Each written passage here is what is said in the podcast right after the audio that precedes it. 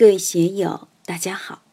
今天我们开始学习《禅说庄子·逍遥游》，并大道之德而逍遥。第一讲：鲲鹏之变的精神内涵。大家可以通过查看本段声音简介了解学习内容。让我们一起来听听冯学成老师的解读。引子。三十三篇中的最高境界。今天我们大家一起来学习庄子的《逍遥游》。《逍遥游》在庄子三十三篇中是最难讲的，为什么呢？因为《逍遥游》中的这几则故事和寓言看起来很简单、很平实，似乎讲不出什么意义。其实。它是三十三篇中境界最高的，用佛教的话来说，这是讲果位上的事。逍遥，用佛教语言来说，就是得圆满、得自在。平常我们都被烦恼所困，被因缘所困，生活不得圆满，不得自在。但是，庄子把《逍遥游》作为其三十三篇中的第一篇，就像佛教天台宗的五十判教，佛祖睹民心而见道，初转法轮讲的第一部经就是《华严经》。此经一讲，就把佛教最高、最大、最深、最广的境界展示给众生。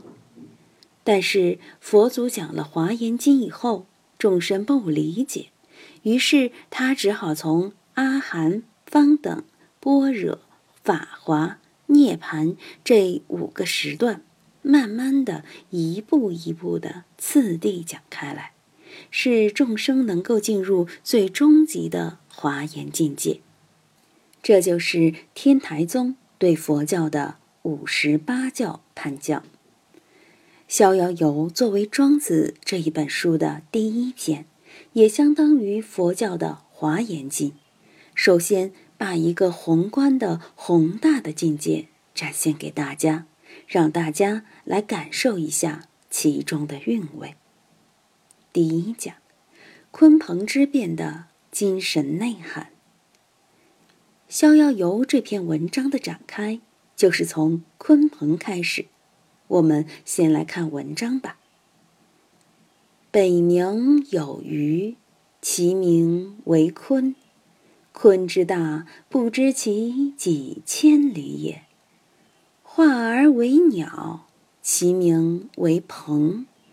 鹏之背，不知其几千里也。怒而飞，其翼若垂天之云。是鸟也，海运则将徙于南冥。南冥者，天池也。北海那里有一条鱼，这个鱼名字叫鲲。这个鲲很大很大，不知道它有几千里长。在一定的因缘下，鲲会化而为鸟，名字叫鹏。鹏的背也不知道有几千里呀，它一飞冲天，翅膀展开的时候，就像天边的云那么辽阔，那么无边无际。就是这么一则故事，庄子展现出来的境界是什么呢？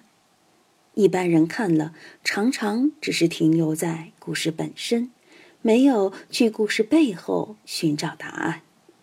我在成都时，《逍遥游》也讲过两三遍，但都没有录音，因为我知道讲那两三遍也是我的一个学习和消化的过程。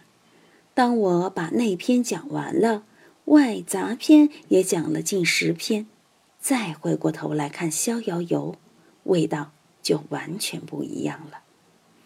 我们看《至北游》，主人公游到什么地方了呢？游到隐愤之丘，那么庄子说的北游、北冥到底是什么意思？《至北游》里说：“朝朝生于冥冥。庄子也讲因未成就，也讲大变化，也讲顿悟。凭什么这么说呢？就从这里，北冥就是极北之地。我们都知道，北极有半年黑夜，半年白天。一般来说，北冥就是指北海。在古希腊神话故事里，冥王永远都处在黑暗之中。所以，北冥就是极北之地，是一片混沌，属于精神的黑暗之地。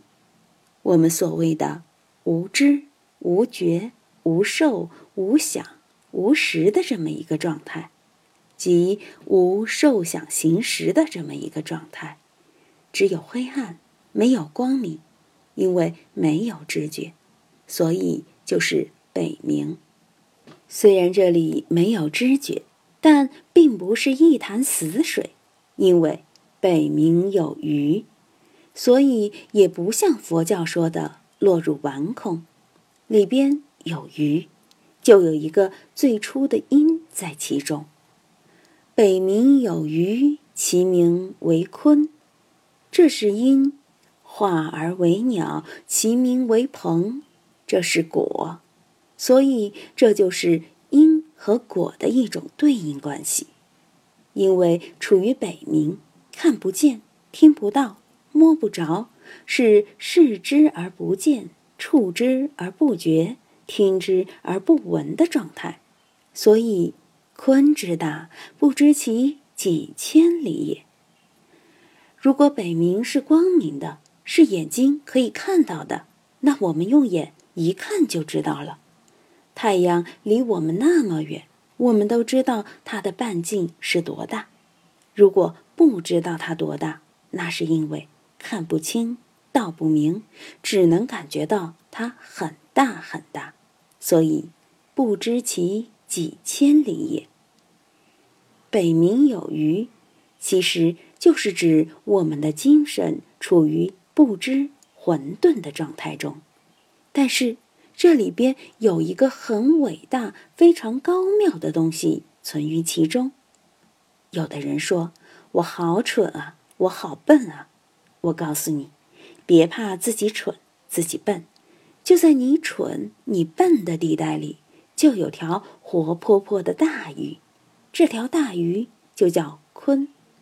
但这个东西并不需要在光天化日之下。不需要在清清楚楚、明明白白之中。一旦我们清楚了、明白了，就不叫北冥了。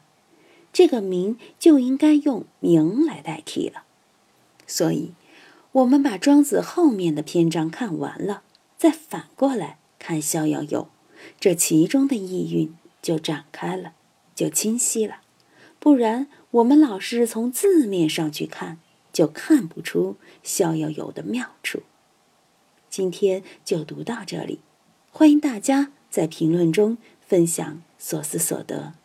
我是万万，我在成都龙江书院为您读书。